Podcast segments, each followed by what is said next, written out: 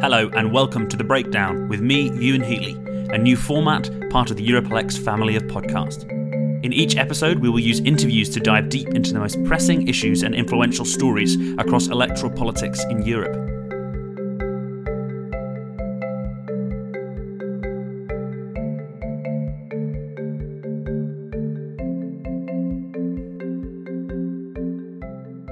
When young former government minister Emmanuel Macron announced his plans to run for the French presidency, backed by a centrist party he would create in his own image, politicos in France were surprised. This surprise turned to shock when he shot ahead in the polls and emphatically won the first round of the 2017 presidential election, and then went on to emphatically win the second.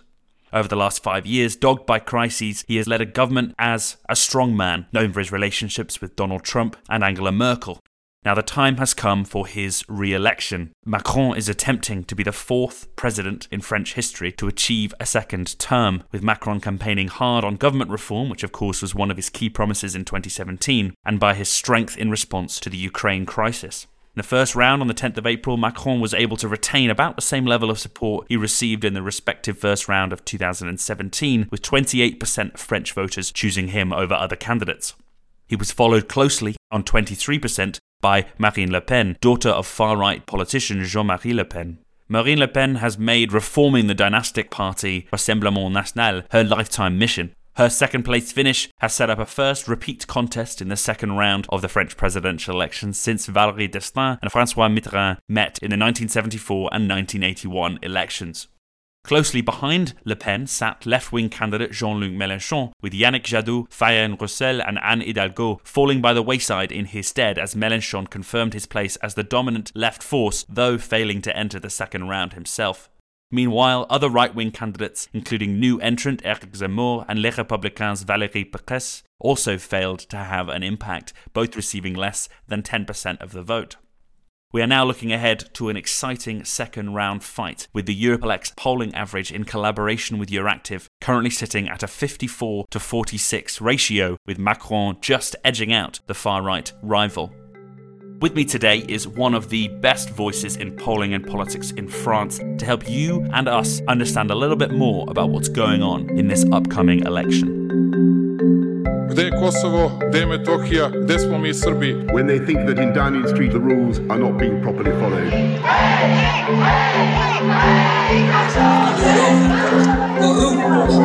Monsieur Macron, c'est la succession de cette politique catastrophique. Mais c'est une maison commune que nous nous construisons ensemble, Monsieur Viktor Orban. Now with me today is a research and account director at Ipsos, one of the world's largest polling and research firms, and a noted lover of colourful maps. Mathieu Gallard, welcome to the Europlex podcast. Thank you for your invitation. It's great to have you on. Now, let's start off, I think, by taking our minds back for a second to 2017. TikTok was just a sound that clocks made. The World Cup was heading to Russia next year, and no one except medical professionals owned a face mask. Many of Europe's elites breathed a sigh of relief as plucky upstart Emmanuel Macron defeated far-right opponent Marine Le Pen emphatically in the second round, winning two-thirds of the vote. Now we are back 5 years later to the same two candidates facing off. How are we back here again, Mathieu? Well, I think, as you said, Emmanuel Macron was largely elected in 2017, and he had quite a difficult term, actually, with many crises in the world, but specifically in France. If you remember, in 2018 and 19, there was this yellow vest crisis in France, which was a very strong popular movement. Just after that, you had the pandemics. And now we are in the middle of the Ukraine crisis. This crisis actually tended to help Emmanuel Macron to face his re-election, especially among some specific segments of French voters. And I'm thinking about senior voters. 5 years ago, he was not especially strong among this category of senior voters. Now he's in the first round. He came first and strong first among the senior voters. These voters tended to see him as a good manager of the country in a time of crisis. They are not enthusiastic about Emmanuel Macron, but they tend to think that he's incredibly better than his opponents, especially Marine Le Pen or Jean-Luc Mélenchon. So this explains why Emmanuel Macron was quite successful in the first run and is quite likely to be re-elected this weekend. Now Marine Le Pen, she had a quite difficult campaign, actually, because she faced the rise of Eric Zemmour, the far-right polemicist. But actually, she won convincingly among the right-wing and the far-right voters, mostly because she ran a very strong campaign, not a campaign based on only on immigration, on law and order issues, and so on, as she did in her past campaign, and as did her father before her, but because she ran a campaign centered on social issues and especially on the purchasing power issues, which is, as we see in our polls, the first worry of the French public. These are the two main elements which explain the first round results we have seen and why Emmanuel Macron and Marine Le Pen are fighting against after 5 years. Yeah, it's very interesting how we are in quite a different global context to where we were in 2017, but these candidates have both managed to change their platforms to a certain extent and change their communication to basically make the very different scenario work for them today, which is very, very interesting to see. And one thing you mentioned is the social policy focus of the election so far, particularly on the cost of living crisis, which of course is huge across Europe, and the purchasing power crisis, as it's known in France. Another big issue, of course, is Ukraine, and the environment's also played a big role in these election campaigns. Can you just share with us a little bit about which candidate is stronger on which issue or seen as such by the general public? Obviously, as we're recording now, it's Thursday the 21st. Last night was the main election debate, and these were the issues that were defining that debate. Well, Marine Le Pen is strong on this cost of living issue.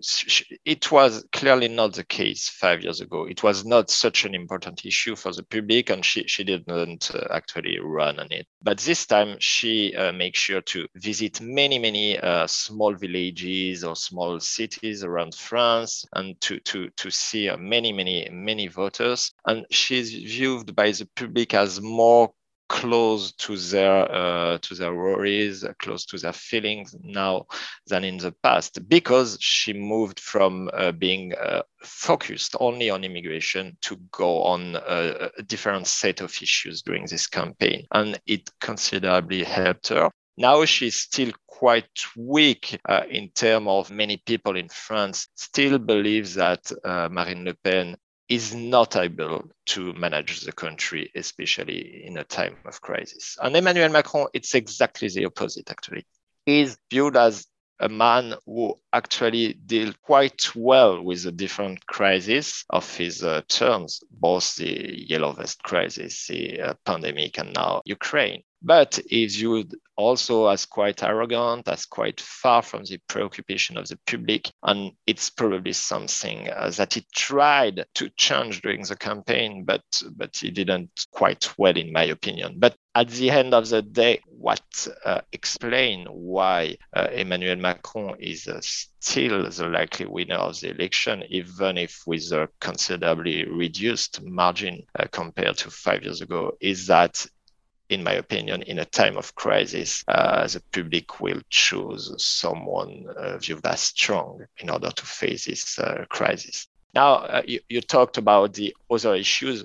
Cost of living was very clearly the main issues of the campaign, but other aspects were quite important, and I'm especially thinking about the climate change issue. Basically, Marine Le Pen and Emmanuel Macron are not very strong on this one, but Jean-Luc Mélenchon, the radical candidate, campaigned a lot on this environment issue during the first round campaign. And it helped him to attract many young voters, many urban voters, many well-educated voters. And it helped him to get a very strong result, and not very far from Marine Le Pen in the first round.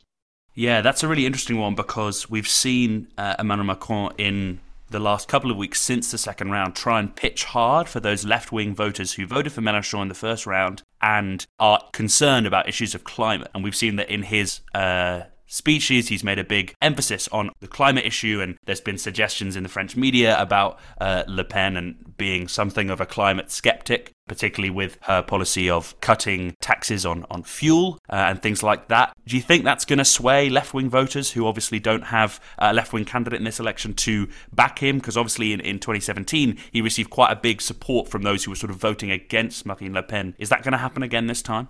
Well, it will probably happen, but in a weaker way than 5 years ago. It's what we call in France the Republican Front, which means that voters of the candidates eliminated tend to support the opponent of the Rassemblement National, the far-right party, in the second round in order to make sure that the Rassemblement National candidate will not be elected. And it tended to happen both at the national and local level in the past. Now it's not as strong as it was in the past, this dynamic of Republican Front. If you remember, 20 years ago in 2002, Jacques Chirac was elected against Jean-Marie Le Pen with 82% of the votes. 5 years ago, Emmanuel Macron was elected against Marine Le Pen with 66% of the votes, and now is around 56 in our last surveys. Now, the question you ask is very interesting, because I think Emmanuel Macron's position and image among left-wing voters is quite bad now. When he was elected, he was seen as a very centrist politician. Now he's seen by the public and especially by the left-wing voters as a right-wing politician. So many will think that his move on environment, on cost of living, on institutional change too during the second round campaign will be quite opportunistic. And I don't think this is what helped him to rise a little from 53% in the surveys just before the first round to 56 now.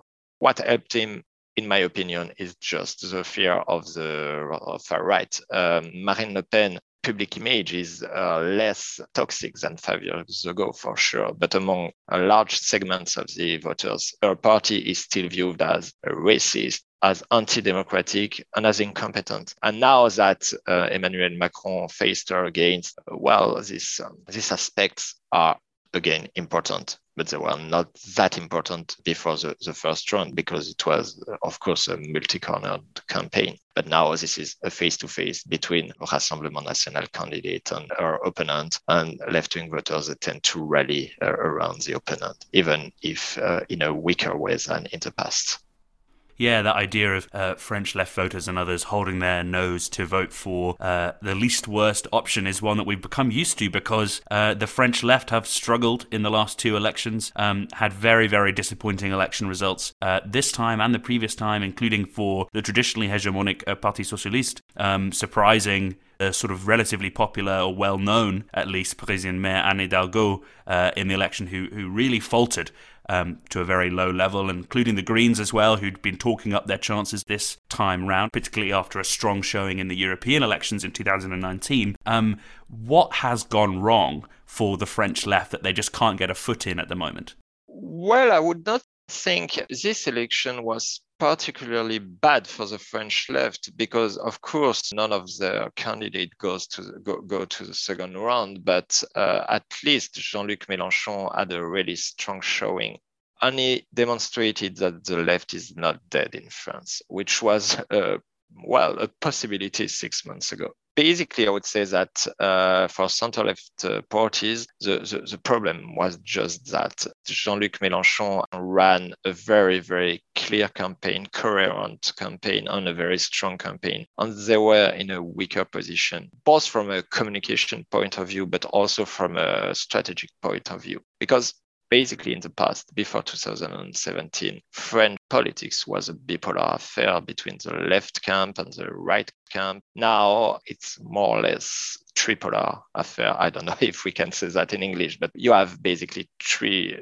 poles. The first one is a radical left one around Jean-Luc Mélenchon. There is a liberal one, a center-right one, again, around Emmanuel Macron, and the radical right one around Marine Le Pen. And the parties which are placed between two of these poles are in a very difficult position. And it's true for the center-left party, for the Socialist Party, for the Green Party, but it's also true for the traditional right-wing party, Les Républicains. Basically, voters are just asking what they are really standing for and from which of the main poles they are the closest. Is the Green Party or the Socialist Party closer to Jean-Luc Mélenchon or to Emmanuel Macron? This is not absolutely clear. And it's exactly the same for Les Républicains. So traditional party, which are now considerably weaker than in the past, are in a very uncomfortable position, and they will probably still be in the next years.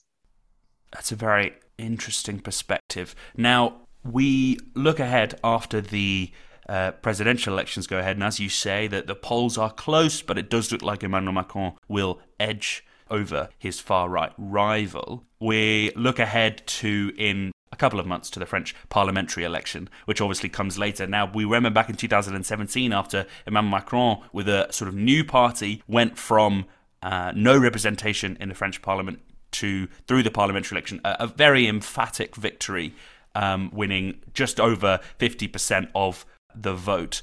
This is not expected to go down the same route again this time, is it? A very tricky question, to be honest.